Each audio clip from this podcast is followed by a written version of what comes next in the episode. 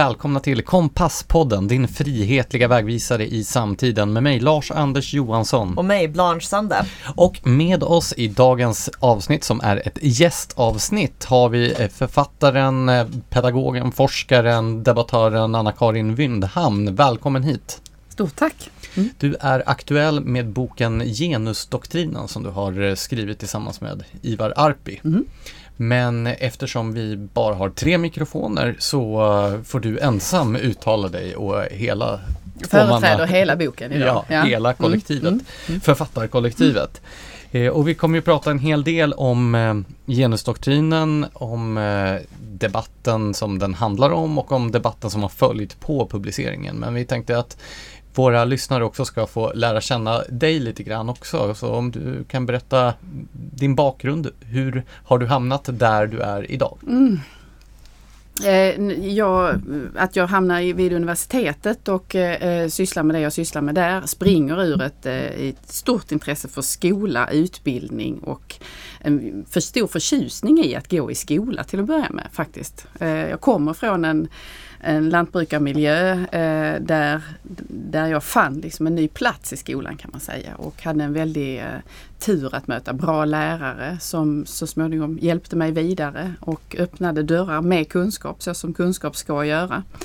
Eh, och fick i, i, eh, under mina studier i Lund ett allt större intresse för genusfrågor och jämställdhetsfrågor. Så det hade funnits med mig sedan tidigare också men där var Yvonne Hirdman var ett stort namn då, i slutet på 90-talet inom historia till exempel och att eh, Ebba Witt-Brattströms kvinnovetenskapliga eh, litteraturhistoriska lexikon med massa kvinnoförfattare hade just utkommit och så. Så att detta var saker som inspirerade mig när jag läste. Så, som så småningom ledde till att när jag eh, undervisade som lärare, jag är alltså gymnasielärare, utbildad sådan, eh, höll jag på mycket med de här frågorna också.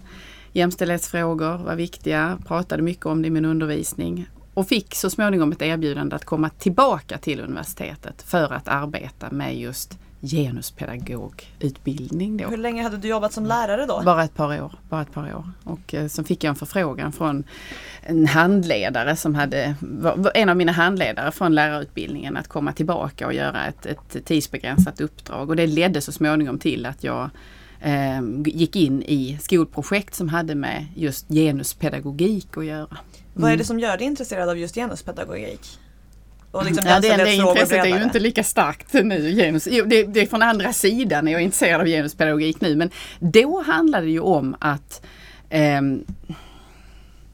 för mig var genusperspektivet när det låg i, inom ramen för de etablerade ämnesdisciplinerna som historia, litteraturvetenskap och så vidare, så var det ju ett sätt att vidga förståelsen av de stora berättelserna. Inte att så att säga dekonstruera dem eller riva ner dem utan att lägga någonting till som inte fanns där sedan tidigare. Och frågor om rättvisa eller om eh, kvinnors möjligheter, mäns möjligheter och så vidare. Det var någonting som hade intresserat mig. Det liksom ligger tillbaka i, i hela min person i grunden. Så finns det intresset där.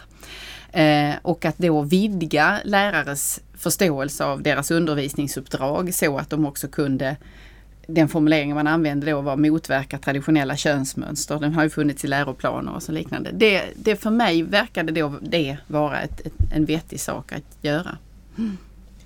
Eh, du beskriver ju i genusdoktrinen hur du redan 2015 sökte jobb på Nationella sekretariatet för genusforskning eh, men gjorde misstaget att nämna att du inte delade deras eh, ideologiska perspektiv alla gånger, eller det som föreföll vara normen där. Varför fortsatte du söka jobb igen där, trots det?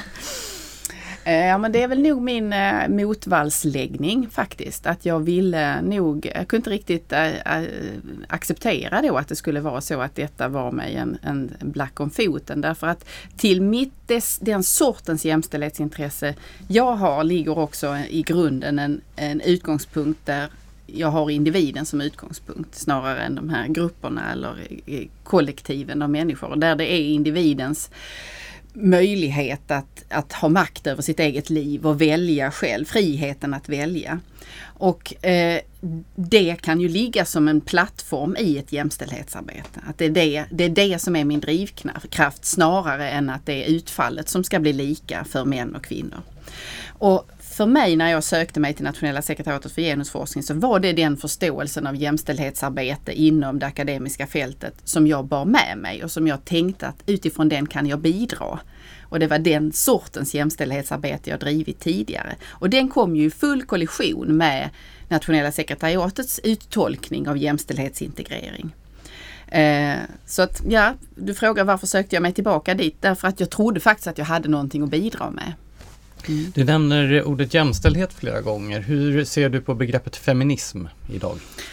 Ja, det, det, det, vid de här tidigare skeendena i livet så hade jag utan att blinka kallat mig feminist. Absolut, och därför att det var så viktiga drivkrafter för mig. Men idag är det ju, gör jag inte det av det skälet att jag blir sammankopplad, sammanbuntad med eh, anhängarna av genusdoktrinen som vi beskriver i boken och deras eh, deras förståelse av verkligheten eller deras eh, syn på vad jämställdhetsarbete är eh, delar jag inte. Därför att det är ett så radikalt projekt så att det innebär att man omtolkar och omformar för samhället väsentliga institutioner. Och, och där är inte jag. Så att jag avstår gärna från att säga att jag är feminist idag. Var skulle du säga att du står politiskt? Hmm. Om du skulle säga någonting alls? Nej men jag har ju en liksom, slags borgerlig, eh, borgerligt orienterad syn eh, och värderingar. Eh, med just detta som jag försökte uttrycka innan om att individen är utgångspunkten och att det är individens rätt att kunna välja själv och handla utifrån sina överväganden och lust och vilja. Lika eh, möjligheter. Lika möjligheter samtidigt som man det i mina, mitt värdepaket kan finna eh, komponenter som kanske egentligen ligger eh, mer till vänster där till exempel hur skolan ska vara organiserad, vad skolan har för grunduppdrag om att verka kompensatoriskt och så vidare. Där det flätas in eh, värderingar eller synsätt som kanske inte är hundraprocentigt förknippade med den borgerliga sidan.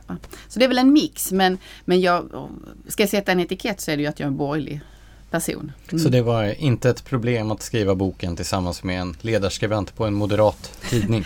Nej, eh, men det var inte heller därför jag så att säga, valde att ta kontakt med Ivar för att han befann sig just på, en, en eh, på Svenska Dagbladet utan det hade med hans texter att göra och det jag tyckte mig se vad han gjorde, hur han kunde eh, processa skeenden eh, och beskriva han, han tar sig ofta i sina texter an eh, ganska akademisk litteratur och kan bryta ner det och göra det begripligt och problemati samtidigt problematisera det, aldrig ge avkall på den problematiserande delen. Eh, och det imponerade på mig. Eh, så det var snarast den förmågan och hans eh, oräddhet än att han hade en viss eh, politisk etikett eller inte. I början så, eller innan boken eh, blev färdig så framstod det ju som att det var Arpi själv som skrev den. Och sen så presenterade han sin medförfattarinna precis eh, ja, i samband med lanseringen. Vad var orsaken till det här hemlighetsmakeriet mm. eller vad man ska kalla det? Eh, eh, helt enkelt att få tillgång till eh, den, den, intervjupersoner och eh, material som kanske inte varit eh, helt enkelt för Ivar att få grepp om eller tag på eller få ja på givet det du tidigare beskrev om var han har sin hemvist och vad han har tidigare skrivit om och så. Så där använder vi eh, medvetet den historia jag just har berättat om här, vad jag har arbetat med tidigare och vad jag har haft för liksom eh, yrkesbakgrund eh, som ett sätt att eh, övertyga personer vi vill intervjua om att det här inte var så att säga något, eh, det här, det här fanns här fanns en välvilligt inställd person till just genus och jämställdhet. Mm. Så varifrån kom idén? Var det du eller var det Arpi som tog initiativet? Initiativet kom från mig ursprungligen där jag, när jag befann mig på sekretariatet och såg hur, eh, chockades av hur långt man gick i sin omstöpning och i sina ingrepp i, i, verks, i, i verksamheterna. Eh, man ska ju sekretariatet ska ju stötta eh, universitet och lärosäten men jag menar att de går in och styr dem i högre grad.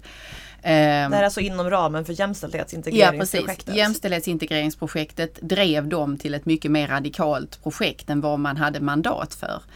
Eh, jag försökte internt att framföra den här kritiken men det var, det var eh, ingen som lyssnade på den eller ville på något sätt väga in den i arbetet varpå jag då efter några eh, hopplösa försök att få kollegor att gå med och skriva någonting. För det var liksom min första idé att vi skulle kanske kunna skriva någonting ihop och vara flera som undertecknar då där vi pekar på riskerna för den akademiska friheten med det här omstöpningsprojektet och så. Men det, det blev liksom ingen, man vågar inte och så och då eh, hade jag några namn jag hade tänkt på som skulle kunna vara möjliga samarbetspartners. Ivar var ett eh, och det var till honom jag skrev. Eh, och föreslog att det här skulle behöva, här behövs en granskning. Eh, och jag vill gärna tala med dig om det. Och jag har läst alla de här planerna. Jag, har, jag kan visa hur sekretariatet går in och justerar och driver på för en mycket mer aggressiv omställningsprocess. Eh, och han nappade, men jag tror inte att det var utan att han hade någon slags eh, så här lätt tvekan i vad, vad är det här för en typ? Alltså den meritlistan vi drog tidigare med min historik och så är kanske inte, man, är, någon, är det en person som försöker lura mig kanske in i, i någonting som ser ut som en granskning men så ska den då i andra nästa steg ändå exponera något annat. Men så var det inte. Jag ville ha en granskning. Men de här personerna då som intervjuades eh, då, utifrån att du hade den bakgrund som du hade och så mm. kände de sig lurade sen när boken kom och sammanhanget presenterades? Ingen, nej, alltså det har inte, jag har inte blivit kontaktad av någon som har varit arg på mig av det skälet. Eh, för, därför att jag sa, jag skriver en bok som handlar om jämställdhetsintegrering. Den ska ges ut på Fri Tanke förlag. Eh, och den ska också innehålla en viss kritik av vad som kan hända när man lägger ett politiskt projekt på universitetet. Och så så den, den som ville kunde ju kolla upp och ganska snabbt dra slutsatsen att det här är ett projekt som också görs med någon annan. Eh, om jag någon gång fick frågan, är det samma projekt som Ivar Arpi håller på med? Så svarade jag ja på det. Så att jag har ju aldrig, jag har aldrig ljugit eller förlett någon på en direkt fråga. Jag har bara inte berättat exakt alla detaljer. Var det vanligt att personen ni frågade om en intervju inte ville ställa upp? Ja, det var det. Eh, I synnerhet de som är eh, anhängare av eller företräder det vi kallar genusdoktrinen. De som har investerat mycket i det här tankegodset och som ser omställningsprocessen som någonting som är, är nödvändigt och bra vill ogärna eh, svara på frågor om det. Vill det är intressant att just det inte vill försvara det. Ja det är det, men jag tror att det är möjligt att förstå utifrån att eh, det är i, i, stora stycken en övertygelse, en tro, mer än att det här är vetenskap och saker som är belagda. Eh, man är så övertygad om att detta är ett gott och sant och rätt projekt. Eh, så att den som kommer och ifrågasätter det är en fiende det är någon som är utanför, det är någon som är ett hot mot den här omställningsprocessen. Och då beter man sig nästan som en, en näst, nästintill sektliknande eh, rörelse där man betraktar ifrågasättaren som en, den yttre fienden. Där man, det, där man då sluter sig för att eh, tvinga tillbaka den fienden eller helt enkelt bara negligera vederbörande. Ja, det är ju ett väldigt doktrinärt tänkande ja. ni beskriver. Jag tänker för att förstå genusdoktrinen kan vi ta avstamp på samma ställe där er bok tar avstamp, nämligen i Hässlov-affären 2018. Vad var det som hände där? Eh, en, eh, ett kursmoment i läkarprogrammet eh, som innehåller, får du hjälpa mig så att jag kommer ihåg korrekt här, kommer du ihåg vad programmet, vad kursmomentet heter? Eh, men det var, det, nu har jag inte boken framför mig heller här. Men du har den bakom dig. Ja, där har vi den. Men alltså det var, det var ju det här som handlade om biologiska ja, skillnader ja, inom man läkarprogrammet. man kan sammanfatta det så här att eh, i ett kursmoment eh, ställs en fråga från en student som handlar om eh, som, en fråga om sexualitet helt enkelt och homosexualitet och olika slags eh, sexuella läggningar där då eh, eh den som är föreläsare som heter Germund Hesslov svarar så som man ofta gör när man har ett föreläsningsmoment och en fråga kastas ut snabbt. Det är inte någonting som ingår i undervisningsmomentet som sådant utan det här var bara en fråga helt apropå. Eh, undervisningsmomentet handlade om skillnader mellan könen, biologiska skillnader och eh, psykologiska skillnader och eh, olika uttolkningar av det och konsekvenser för människan av detta. Och då kommer denna fråga snabbt utkastat och han svarar snabbt i en eller två meningar. Detta sprider sig till en student som inte var där vid föreläsningen utan en student får vetskap om att föreläsaren svarar på ett sätt som enligt henne skulle kunna uppfattas som kränkande om någon hade varit där som kände sig träffad av innehållet i svaret. Så ni, ser hur många, ja, ni ser hur många reservationer det finns. Det är en helgardering ja, så att säga. Precis. Ja. Eh, och studenten är då orolig för att om jag går den här kursen till hösten, då vill jag ju inte höra eventuellt det svaret och jag vill inte att någon, om någon sitter där och känner igen sig i den här gruppen som beskrivs, eventuellt blir diskriminerad. Eh, an, föreläsningen och föreläsaren anmäls, det blir en utredning men föreläsaren kallas aldrig in för att eh, få lägga fram sin sak eller för, för argumentera för att svaret var belagt i forskning och att det fanns stöd för att just ge den, den, det svaret han gav. Och det var för att institutionsledningen tyckte att kritiken var trams Eh, nej, ja. Nej, det var det inte utan institutionsledningen och ledningen för hela läkarutbildningen menar då när vi eh, gräver i detta att kritik som kommer från studenter är alltid befogad. Och man bör alltid väga in den kritiken som studenten kommer med. Och här ser vi ju hur det då, ut, det som kommer till uttryck är någon slags eh, Jonathan Haidt talar ju om att eh, de generationer vi ser på universiteten idag har blivit alldeles för känslostyrda därför att de, de har övertygats om att man ska lita på sina känslor. Inte trycka tillbaka känslorna och helt enkelt rationellt överväga, är det rimligt att detta kan uppfattas som en kränkning eller en diskriminering? Utan tvärtom, jag känner att det här var fel. Jag känner att någon skulle kunna bli ledsen av detta, alltså går jag och anmäler. Eh, studenter idag är också ofta instyrda på att känna att livet, världen är en kamp mellan onda och goda. Och i den, utifrån den förståelsen så blir då Germund Hesslov här en ond person som kommer med en ond agenda och uttrycker den. Men detta trots att vi alltså pratar om en student som inte hade gått den aktuella kursen ännu mm. eller visste exakt vad den skulle innehålla och inte själv kände sig kränkt utan bara misstänkte att någon Nej. annan i teorin skulle kunna göra det. Ja exakt och då precis precis som, som sades här innan att en rimlig vuxen akademiskt svar på denna kritik hade ju varit Ja, gå föreläsningen, gå kursen först. Fundera på om det, var, om det hände någonting överhuvudtaget och sen eh, ta till dig litteraturen.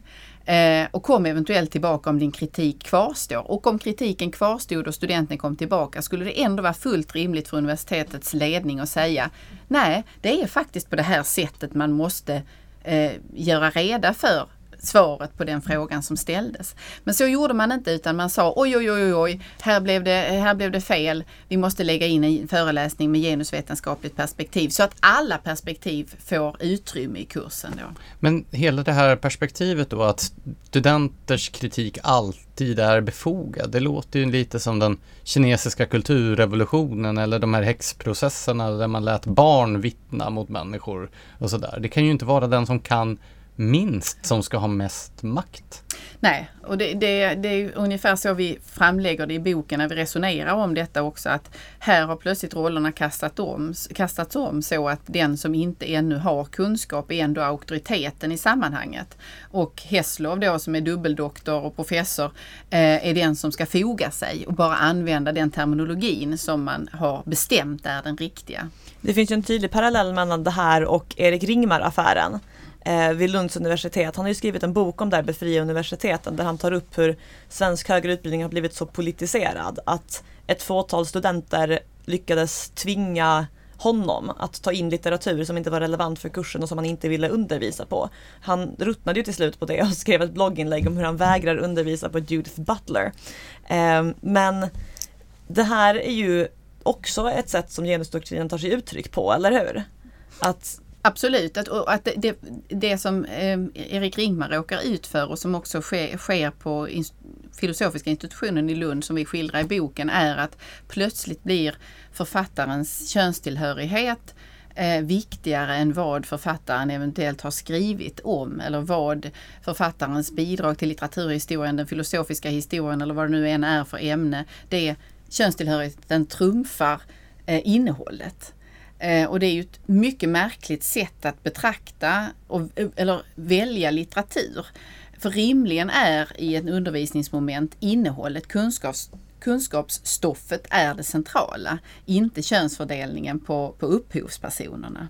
Men vi ser samma, ja, vi har något exempel från eh, eh Högskolan för musik och konst vid Göteborgs universitet där man också är väldigt, väldigt mån om att upphovspersonerna till de verk, de eh, musikstycken man använder ska då, det ska finnas män, kvinnor, icke-binära med. Så att det är detta man tittar på, detta är urvalskriterium. Det finns ju en intressant twist just på det här Ringmar Butler-fallet också i och med att Judith Butler själv involverades i processen. Vill du berätta om den Ja, alltså när detta når en vidare krets och eh, frågan om vad betingar urvalet av litteratur och ska man bli inkvoterad på basis av sitt kön eller är det som vi talade om innan eh, innehållet, kvaliteten på det du skriver. Då kommer ju Judith Butler faktiskt till Erik Ringmars undsättning och säger att jag vill inte ha plats på någon litteraturlista på basis av kvotering utan det måste också vara den enskilda lärarens kompetens, kunskap, rätt att göra det urvalet. Här ska inte komma några pålagor uppifrån som, som sätter ramarna för det och som därmed egentligen begränsar handlingsfriheten och den akademiska friheten för den enskilda läraren. Så Butler sätter ju den akademiska friheten över eh, könsfördelningen på pensum.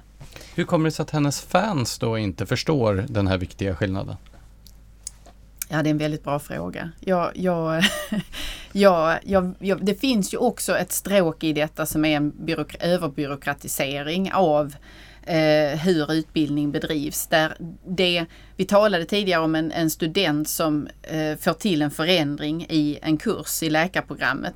Men det Ivar och jag finner är ju inte egentligen eh, massor av eh, aktivistiska studenter som driver på för det vi kallar genusdoktrinen. Så som vi kanske ser i den anglosaxiska världen. Utan här i Sverige är det en byråkratisk alltså det är en byråkratisk omställningsprocess där det är handläggare, samordnare Eh, på de administrativa delarna av universitetet som beställer fram detta, där då räknandet av kön blir väldigt viktigt. Och där toaskyltarnas utseende också blir en viktig grej att kunna bocka av, att nu har vi sett till så att de inte kränker någon eller att de är öppna och inkluderande och så. Ja, det finns ju en väldigt spännande frånvaro av gräsrötter i hela det här projektet. Men jag tänker att det både Hässlov och Ringmar och många andra har hamnat på kollisionskurs med, det är ju just den här genusdoktrinen. Skulle du bara kunna beskriva vad den går ut på? Mm.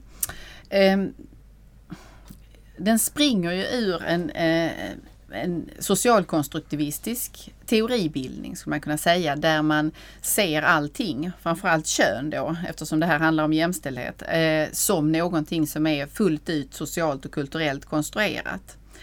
Eh, och i det ligger också att man, eh, det här är ju teorigodset här springer ju ur eh, post postmoderna eh, teoribildningar där man egentligen inte tror på att vetenskap är någonting som är möjligt att nå utan man ser det som sker på det akademiska fältet som en del av ett politiskt spel. Där den som vinner eh, kampen och får grepp om universiteten och grepp om universitetsutbildningarna också kan ha, ha, leder den politiska kampen i att omstöpa samhället i enlighet med en viss bestämd vision som, som är att, står att finna i de här kritiska teorierna som eh, det vi nämner ju normkritik, intersektionell teori, eh, Eh, radikal genusteori. Så att där utbildningen i sig inte handlar om det vi traditionellt i en, i en eh, liberal mening menar med utbildning, nämligen att du som individ ska få eh, vidga ditt sätt att tänka. Du ska få, få eh, grepp om ett mer systematiskt kritiskt tänkande som du kan använda när du förstår och tolkar världen. Utan här handlar det om att anamma och lära sig älska en viss vision av samhället. Det finns ju de som menar att genusvetenskap i själva verket inte är vetenskap. Hur ställer du dig till den debatten? Eh, det finns utan tvekan eh, delar av genusvetenskapen som lider av det jag kallar att man är för förtjust i sin egen teori. Så att det, man går ut och, och eh, betraktar verkligheten övertygad om att man bara ska finna belägg för den teorin. Snarare än att man ska se, att man utsätter den för den prövning som man annars gör i, i vetenskapliga projekt och där man också kopplar på en, en vision om att uppnå social rättvisa då med, man ska uppnå denna sociala rättvisa med hjälp av den vetenskapliga, den, den delen av vetenskapen som man kallar genusteori då. Och där glider ju genusvetenskapen i riktning mot ett politiskt projekt mer än att vara vetenskap. Men det finns också delar av genusvetenskapen som eh, väl, lägger sig vinn om att kartlägga hur exempelvis man inom vården har eh, misslyckats med att kunna ha grepp om vilka eh, symptom kvinnor har kontra män har vid vissa sjukdomstillstånd.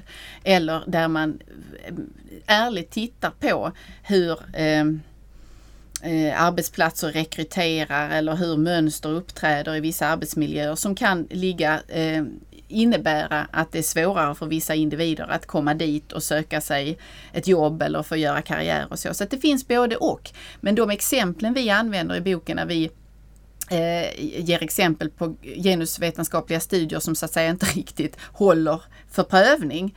Där har ju också den interna granskningsprocessen fallerat. Alltså detta är ju studier som har lagts fram som doktorsavhandlingar och godkänt eller gått igenom peer review och blivit publicerade i någonting som kallas vetenskapliga tidskrifter. Och hade det här interna granskningssystemet fungerat så skulle detta ha skåpats ut som någonting som inte håller för prövning. Men finns det alltså vetens genusvetenskapliga studier som inte utgår ifrån genusvetenskaplig teori, alltså det socialkonstruktivistiska, ståndpunktsteoretiska konglomeratet av idéer? Ja men det menar jag att det finns inom psykologi exempelvis eller inom medicin om du tittar på en del av de studier som eh, är gjorda där, där, där de utgår från grunddisciplinen, medicin exempelvis eller psykologi, men har delar av genusperspektiv som läggs på för att inte bli blinda för att det kan finnas det kan finnas eh, bias på basis av kön eller något liknande där det perspektivet faktiskt adderar någonting till studien. Eh, den styr inte studien, för det är det som är den andra flanken vi talar om här när genusteorin styr hela studien i riktning mot ett bestämt resultat som man egentligen hade, hade klart för sig tidigare. Men det låter ju som att det här, den här forskningen du lyfter upp som positiv nu inte sker vid genusvetenskapliga institutioner. Nej, nej. precis och det är ju det som har varit en, en till och med Hirdman som jag nämnde inledningsvis, hon har ju också kritiserat genusvetenskapen för att den bröt sig ut och tvunget skulle bli en egen disciplin.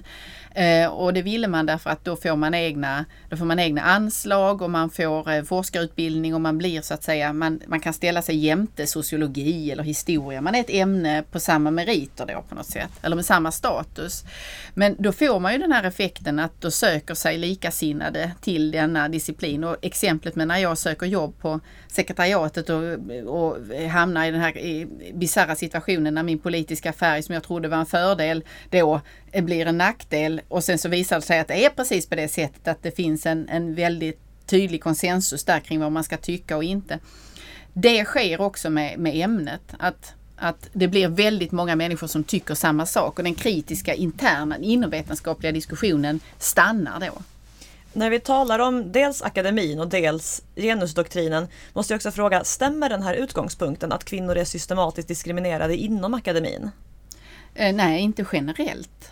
Det, det, det, det, menar inte jag att man kan säga att de är systematiskt diskriminerade oberoende av inom vilket ämne du tittar eller oberoende av på vilken nivå du tittar. Det går inte att säga så därför att du har ju också ämnen idag där det är, eh, män är näst, nära nog totalt frånvarande.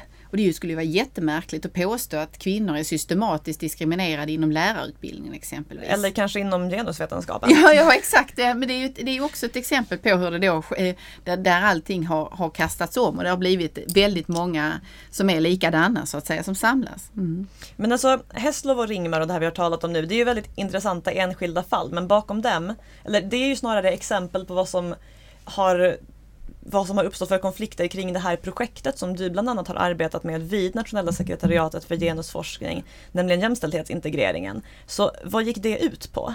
Det, Eller går det ut på? Ja, precis. Eh, det handlar ju om att man eh, har bestämt från politiskt håll att i en verksamhet så ska eh, verksamhetens planering, genomförande, budget, alla stora beslut ska alltid också kollas av mot i, i vad mån de bidrar eller försämrar jämställdheten så att säga i verksamheten. Jämställdhet ska alltid vara närvarande, alltid vara ett perspektiv man väger in. Notera nu att jag säger jämställdhet, inte genus. För det är någonting, det är då, när, så snart man byter ut jämställdhet mot genus där så glider det här projektet i riktning mot något annat. Och det där var alltså ett utbyte som skedde? Ja, det, det, menar ju jag att det gör i och med att man när man sen skriver sina stöddokument vid sekretariatet, eh, Eh, när man vägleder och handleder enskilda universitet och hela tiden petar på för att det ska vara mer maktanalys. Tänk på att eh, maktordningarna är viktiga att väga in, att alltid ha med det.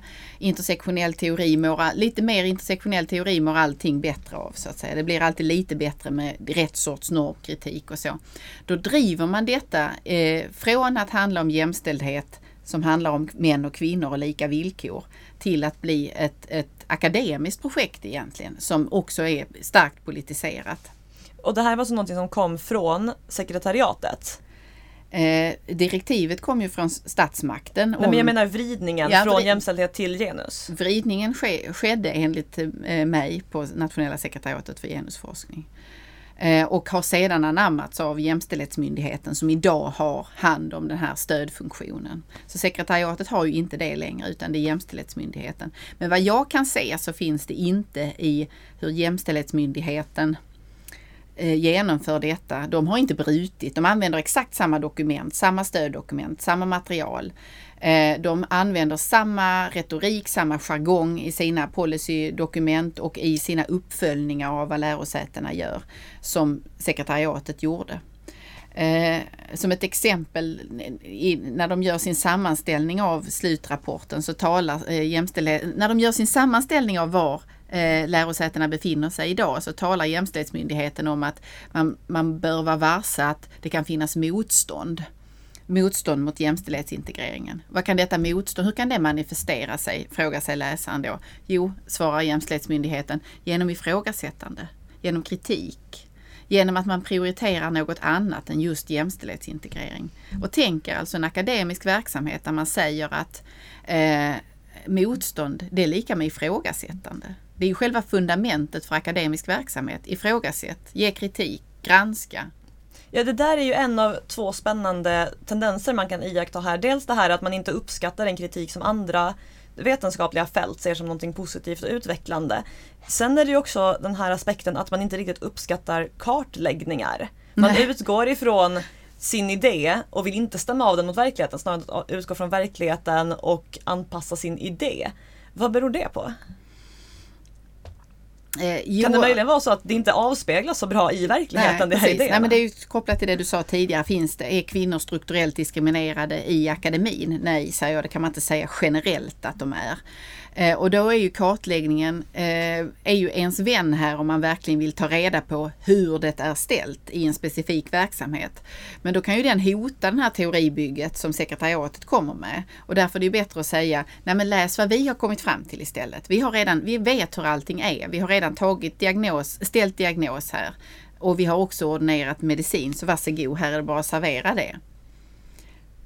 Det här genusperspektivet eller ideologins, eller vad man ska säga, ställning i den svenska debatten är ju väldigt stark jämfört med många andra länder. I till exempel Norge har ju synen på det här fältet tagit en helt annan riktning. Jag tänker till exempel på diskussionerna efter den här tv-serien Hjärnevask och så vidare. Har du någon kommentar till skillnaden mellan olika länder och synen på detta? Jag, eh, också i efterarbetet med boken, eh, i de diskussioner som har varit, så har jag nog hade nog gjort mig en föreställning om att man skulle vara mer öppen för, för den här kritiska granskningen och se, se att oj då, här har det verkligen gått långt. Detta måste vi från politiskt håll se. Var det, detta vi, eh, var det verkligen detta vi ville ha? Var det detta vi beställde? Eh, men jag har ju förbluffats över frånvaron av eh, vilja att följa upp den här granskningen från journalistiskt håll. Eller att ens svara på det från politiskt håll. Och det eh, tror jag sammanhänger med, för att återkomma till din fråga, varför, vad skiljer sig åt här? Ja, här har eh, i Sverige har uppenbart genusdoktrinen kopplat greppet om eh, fler arenor än bara den akademiska byråkratin. Eh, och i, i många av de stora medierna finns också precis de här idéerna om att det är, det är den här förklaringsmodellen och det här är de onda och där är de goda så att säga. Och då blir inte den här typen av granskning som Ivar och jag har gjort inte någonting man behöver fästa vikt vid. Utan man kan bara avfärda den som någonting som är mot jämställdhet och, eh, och konservativ, något slags konservativt hobbyprojekt. Ehm, och uppenbarligen hade de i Norge en större öppenhet för att faktiskt ta in den typen av kritik och se när eh, Harald Eja hette han va? Eh, ryckte av, eller ropade kejsaren är naken. Den sändes också i NRK som är alltså norsk public service-TV. Och trots att det har varit ganska många påtryckningar gentemot de svenska public service-kanalerna så har SVT kategoriskt vägrat att visa den här norska serien. Vad tror du det beror på? Eh, jag tror att det sammanhänger med det jag beskrev tidigare, att man, har, man är själv har anammat de här idéerna. Man tror på den här teorin. Eh, och för den som har investerat mycket i eh, det här synsättet och den här problem, alltså hur man formulerar vad som är fel i samhället och vad vi måste göra för att komma till rätta på det. Det, det kostar rätt mycket att då kliva åt sidan och säga men vänta lite, det kan ju vara så att jag hade, jag hade fel. Jag har fått fel för mig här. Detta stämmer inte. Det vi trodde var sant är inte sant utan det här, kräv, det här är en mycket mer komplex fråga. Vi måste ha in fler variabler i analysen för att kunna komma till rätta med detta och så. Utan det är enklare att klamra sig fast vid den där förföriska enkla förklaringsmodellen. Eh, man, man har investerat i det, man har eh, likasinnade omkring sig. Eh, jag ser ju bara, jag vet när vi var med i P4 Radio Malmöhus samma dag som boken släpptes. Eh, och den journalisten som intervjuade oss där eh, och var, som var liksom begiven på boken och tyckte det var en intressant fråga. Därmed inte sagt att han höll med fullt ut. Men han tyckte det var intressant, en intressant granskning. Och han berättade för mig hur han hade fått påtryckning från sin chef om att är detta, är detta någonting som överhuvudtaget ska uppmärksammas? Det, vad, vad är relevansen? Och dessutom det är för kontroversiellt.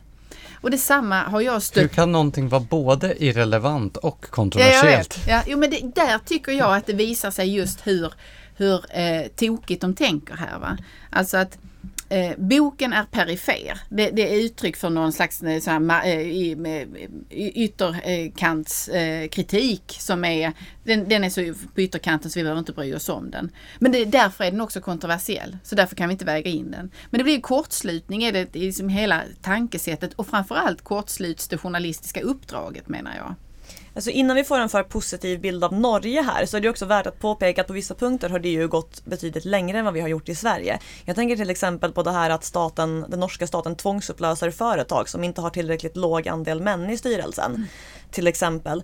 Och då är frågan, kan det här handla om att Norge har kommit förbi en sorts punkt där det har gått så långt att man nu börjar ifrågasätta istället medan vi i Sverige kommer att få se den här utvecklingen fortsätta ett tag innan det kommer att höjas fler kritiska röster. Kanske en vacker dag till och med inom public service. Ja, kanske. Vi kan, vi kan väl hoppas på det. Men jag, jag tror, tänker också att i det som är gemensamt mellan Sverige och Norge här och som du, du synliggör med det exemplet det är att det finns en parallell och egentligen oförenlig fixering vid å ena sidan kön finns inte. Det är en social konstruktion. Å andra sidan, vi måste räkna hur många män och kvinnor vi har i de här olika, på litteraturlistan, i styrelserummen, eh, i bolagsledningar, vd-poster och liknande. Så å ena sidan ska kön inte spela någon roll. Det är, liksom, det är liksom målbilden, det är dit vi vill komma. Men för att komma dit så måste vi först vara helt besatta av att räkna och se till att ställa i ordning så att vi får 50-50 överallt. Och strunt samma om det innebär att några inte riktigt får välja vilken utbildning, vilket yrke eller hur, många, hur de tar ut föräldraförsäkringen eller vad det nu är. Strunt samma. Det, det är det här målet är det viktiga för då kommer vi att nå det här välsignade tillståndet när kön inte längre spelar någon roll. Ja, så den här spännande kontrasten att kön samtidigt inte existerar och är den viktigaste analyskategorin som finns. Det speglades ju lite i hur folk drev med Feministiskt initiativ när de både talade om en, de spekulerade om en mansskatt mm. och samtidigt ville utplåna kön som juridiskt fenomen. Mm. Då kan man ju bara då, alltså, då skulle ju Sverige förr eller senare ha 100% kvinnor för att ingen vill betala mansskatten. Så ja, det, det är en tydlig skevhet där. Jag kan i och för sig tänka mig att det finns en del män som skulle vilja bo i ett samhälle där det var nästan 100% kvinnor. Så att det, Sverige skulle bli så populärt. eh, ja, det skulle till slut vara 100% män där eftersom de ville vara bland 100% kvinnor. Och hur gick statistiken för dig i skolan? Ja, den gick bra. Den gick 100%. Vi tillämpade ett genusperspektiv på statistiklektionen. Jag förstår. Eh, men alltså, för att återkomma till den här idén om kritik mot motstånd. Alltså, som ni beskriver jämställdhetsintegreringen så präglas den ju av den här motviljan mot kartläggningar och ifrågasättande. Men skedde det kartläggningar och ifrågasättande ändå? Eller hur, hur reagerade lärosätena när sekretariatet kom och ville eh, ideologisera Mm. den här jämställdhetsintegreringen? Kom det något motstånd därifrån eller var det helt med på banan? Nej, så ibland kunde det komma kritiska frågor och sådär. Men då, då, det talade man ju om när man hade varit, så här var det uppbyggt att eh, man startade med att göra någon slags lite frälsningsliknande turné eh, vid, alla högskolorna och lärosätenas ledningsgrupper. Nu ser jag framför mig Alliansens valkick Ja, ja men förra det gången. är nog någonting, för- precis, och, och, eh, snygga likadana tröjor och sådär. Mm. Nej, men, nej men man åkte faktiskt runt och turnerade och hade föreläsningar och workshops och liknande som ibland sträckte sig över en halv eller en hel dag.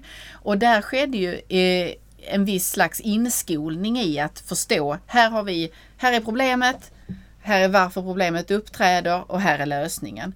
Eh, nästa fas var att, ehm, att skriva de här planerna, vilket lärosätena gjorde själva. Och i de planerna i första fasen går det ju att se att man verkligen har tagit till sig av det budskapet som sekretariatet hade med vid den här frälsningsturnén.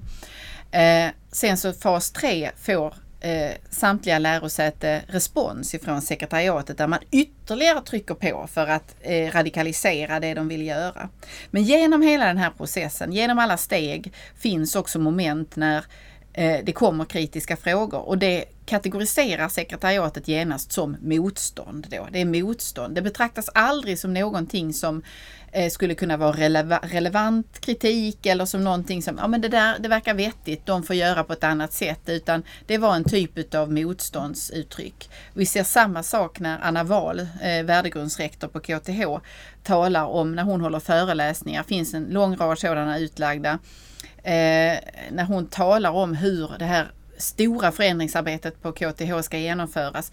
Var varse, det kan komma motstånd. Och motståndet är då de som säger, men vänta lite. Eller eh, stämmer verkligen det här? Är det, är det generellt? Är alla diskriminerade? Går det rakt av på det sättet? Eller gäller det alla institutioner här? Det är motstånd.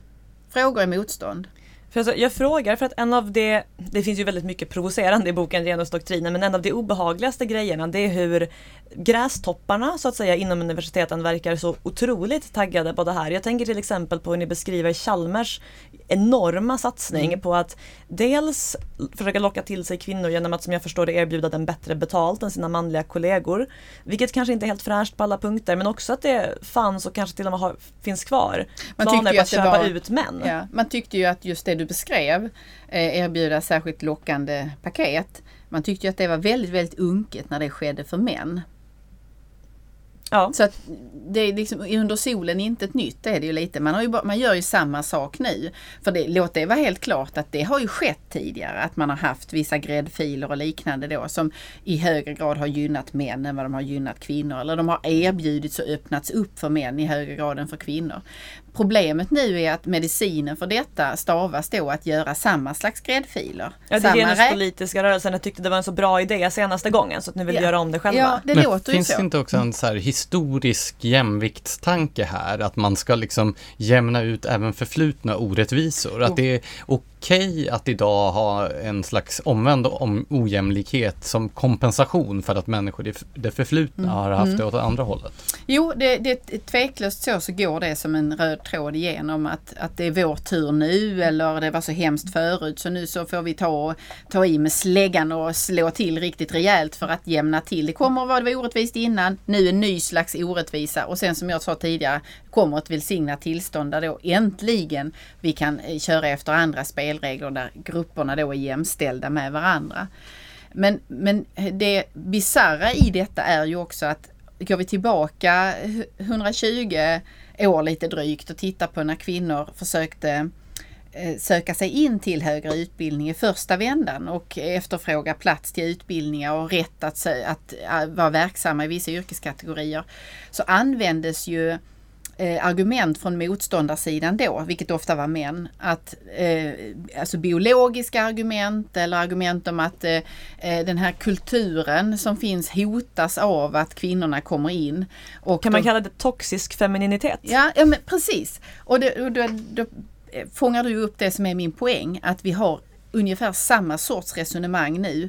Att den typen, fast det är männen då som står för den här unkna kulturen och därför måste vi köpa ut dem så att vi kan vädra upp och få in eh, fler kvinnor och då kommer allting att bli frid och fröjd och, och eh, eh, kreativ miljö för alla och så vidare. Det går ju att tolka in ett visst element av hämndlystnad i det här. Eh, men jag tänker att vi ska komma in lite på något vi redan delvis har berört, nämligen den ideologiska grunden för genusdoktrinen. Du nämnde ju socialkonstruktivismen och det här. Eh, men det finns ju även den makthierarkiska analysen. Så jag tänker att vi vi öppnar upp för det genom frågan varför man egentligen får generalisera så mycket kring män men absolut inte kring kvinnor. um, ja, du säger det. Det är en jättebra fråga men det, är ju, det ligger ju för sig i, i, makt, i maktanalysen här så, så jobbar vi ju bara med offer och förövare och olika slags maktordningar. Eh, och eh, där i finns ju också tror jag i alla fall, skälet till varför den här kritiska teorin och den här förstå den förståelse av verkligheten som, som maktanalysen ger har en så stor dragningskraft på unga människor.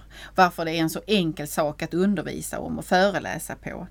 Eh, därför att vi ser ju också, det är ju Helen Pluckrose och James Lindsay i New Discourses, en, en, en, annan podd som man gärna kan lyssna på tycker jag, eh, har ju på ett föredömligt sätt också i sin nya bok förklarat hur de teorierna som det här springer ur, alltså Foucault, eh, alltså riktigt knepiga teorier att bryta sig igenom och att göra bruk av i, i någon slags analys hur de vulgariseras och idag har formen av de som är interse den intersektionella teorins tunga namn där man har nått en sån konkretionsgrad så att det är som, jag tror det är Helen Pluckrow som säger att det är så enkelt så att en tioåring kan förstå det. Och där i ligger ju också lockelsen i att Ja, men nu förstår jag. Jag förstår hur världen är beskaffad. Jag ser min egen roll i den. Jag ser vem som är de onda och vem som är de goda. Och eh, nu kan jag gå ut och se vad jag kan göra för att göra bättre då. Och då försvinner ju alla nyanser, allt det som egentligen kännetecknar ett akademiskt sätt att förhålla sig till verkligheten. Ja, alltså jag tänker att vad gäller just det här med vem man får raljera och generalisera kring och så att där utnyttjar ju genusideologin på ett sätt en, ett ganska normalt rättvisepatos, nämligen utgångspunkten att man alltid får slå uppåt men aldrig får slå neråt. Det är någonting vi har inbyggt i vår grundläggande mänskliga moral. Mm. Eh, och om man då utgår ifrån att män alltid är överlägsna och kvinnor alltid underlägsna då skulle det förklara både lite av den hämndlystnad som ibland går att skönja inom genusideologin men också just det här att man kan betrakta män som en homogen grupp som man generaliserar kring men inte göra samma sak mm. när det gäller kvinnor. Mm. Mm. mm. Hur hänger den här eh, genusteorin ihop med annan typ av identitetspolitik som nu är på tapeten? Ja men det gör den ju mycket genom alltså ståndpunkts eh, eh, teorin eller alltså sättet att närma sig ett, ett, en vetenskaplig fråga eller en, eh, en granskning eller en skildring genom att säga att jag, givet vem jag är och de erfarenheter jag har och min historia, kan utifrån den positionen eh, säga någonting med större sanningsvärde eh, och träffsäkerhet än någon som inte har exakt den positionen och den ståndpunkten.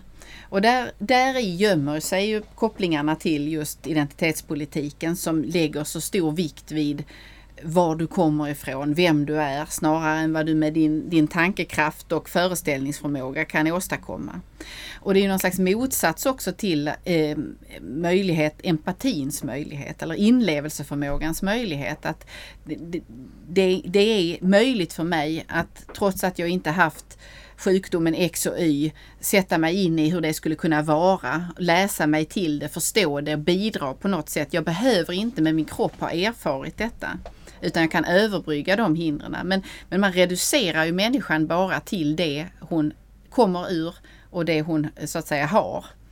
Eh, inte vad man, vad, någonting att övergå detta med. Mm. Kan det inte uppstå intressekonflikter då? Alltså jag tänker att det finns de som vill att den här genusdoktrinen som ni kallar det är, ska vara överordnad och sen så kommer det de som anser sig företräda andra typer av förtryckta grupper och ställer det då mot den här kampen mellan kvinnor och män.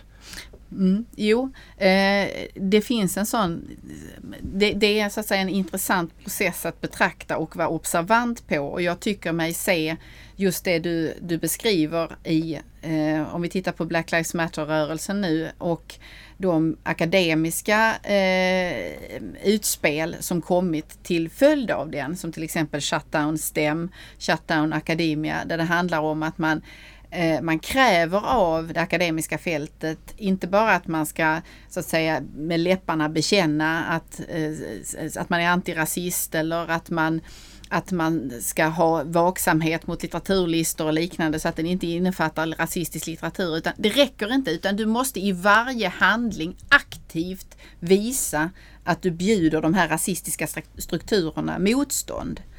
Så att det, det är aldrig frågan om de existerar eller vilka uttryck de tar sig. Grundpremissen är acceptera att de finns. Genusdoktrinen, acceptera att könsförtrycket finns och det ser ut på det här viset och verka aktivt i varje handling mot dem. Så det är ju en väldigt dogmatisk lära på det sättet där du har din givna position och ditt givna uppdrag. Hur har boken tagits emot? Det är ju ett tag sedan den eh, publicerades nu och det har skrivits en hel del och både du och Ivar har medverkat i medier och så.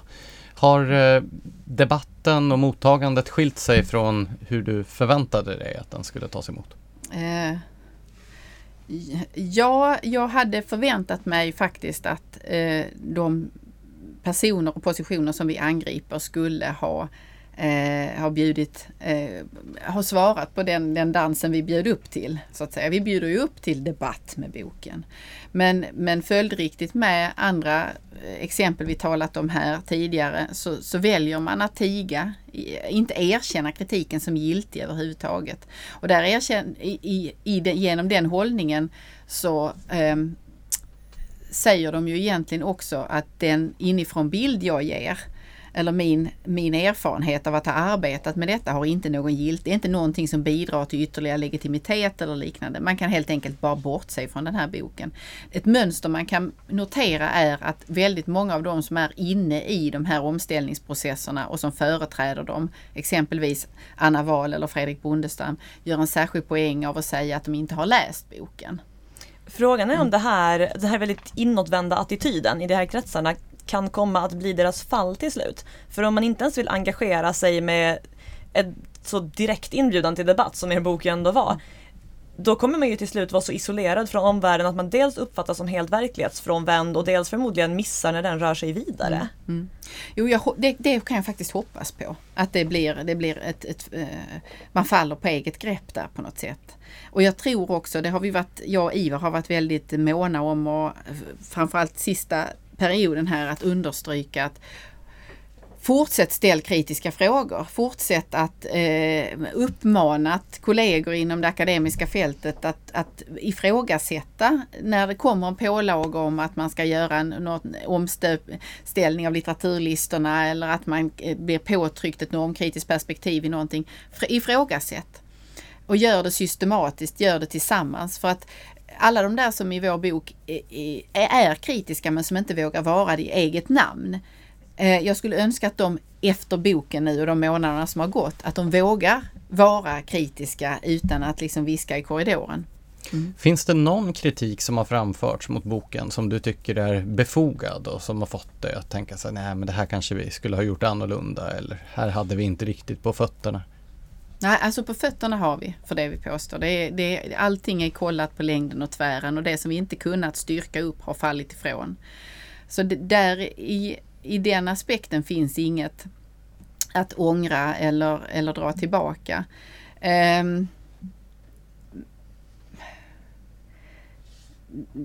jag ser ju att väldigt många fäster väldigt stor vikt vid eh, ton i inledning och avslutning. Och man använder det som argument för att eh, det är för, för, för hårt och för, eh, för eh, onyanserat. Jag som tycker ni var så nyanserade och milda. Ja, jo precis. Och det, det, men så har jag tänkt så här att om vi hade om vi hade ändrat de sektionerna hade vi då haft större chans att eh, bli tagna på allvar också av de som nu enkelt kan avfärda det med, med att citera en rad eller två därur.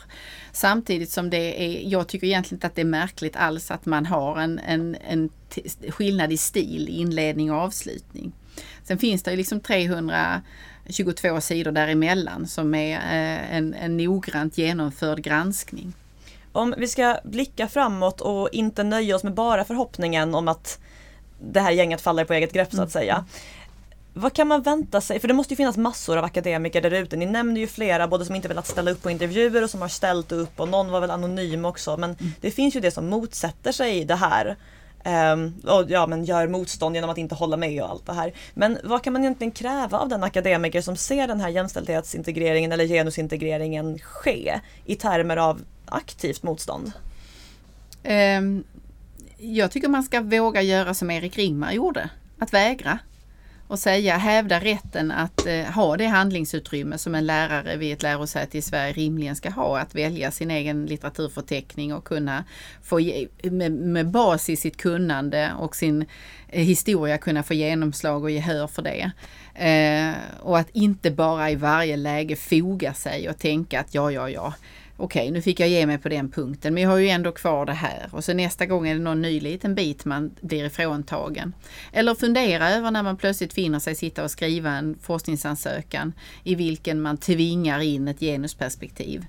Eh, att faktiskt kanske skriva en rad till Vetenskapsrådet eller skriva en debattartikel där man påpekar att man observerat sig själv göra den här anpassningen och därigenom styra forskningen i riktning bort från den fråga man egentligen ville beforska i riktning mot något annat. Men om det leder till att man då inte får fortsätta undervisa eller inte kan få forskningsmedel och så? Ja, man får fråga sig vad som är det verkligen, det här är värden vi, som är viktiga att försvara tycker jag. Och jag har ju med min insats i boken och genom att prata med er här idag och prata i alla de sammanhang jag har gjort tillsammans med Ivar så sätter ju jag mycket på spel eh, med min, min karriär och vad jag fortsättningsvis får syssla med. Men det gör jag därför att jag jag tror på universitetet som idé och jag kan inte leva med tanken att det den institution som hjälpt mig så mycket skulle eh, omvandlas till den här politiska kamporganisationen istället.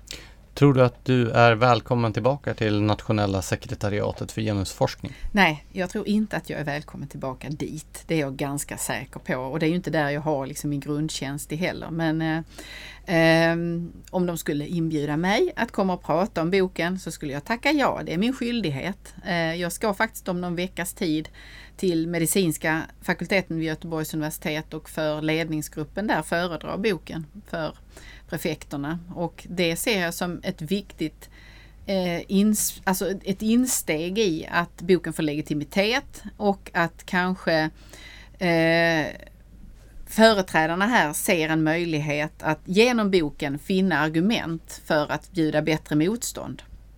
Ja, om sekretariatet inte vill ha dig tillbaka så är det deras förlust. eh, vi får tacka dig så väldigt mycket för att du var med i Kompasspodden. Stort tack, tack för det. Tack. Eh, och till er som har lyssnat, vi är en oberoende podcast utan några andra resurser än er, våra lyssnare och följare. Så ett stort tack till er som hjälper oss att sprida våra inlägg genom att gilla och dela dem. Och tack också alla som prenumererar på vårt nyhetsbrev och som betygsätter och kommenterar våra avsnitt på era poddplattformar. Och ett extra stort tack till er som har valt att bli våra mecenater på vår Patreon-sida. Vi är er evigt tacksamma. Tack för att ni har lyssnat.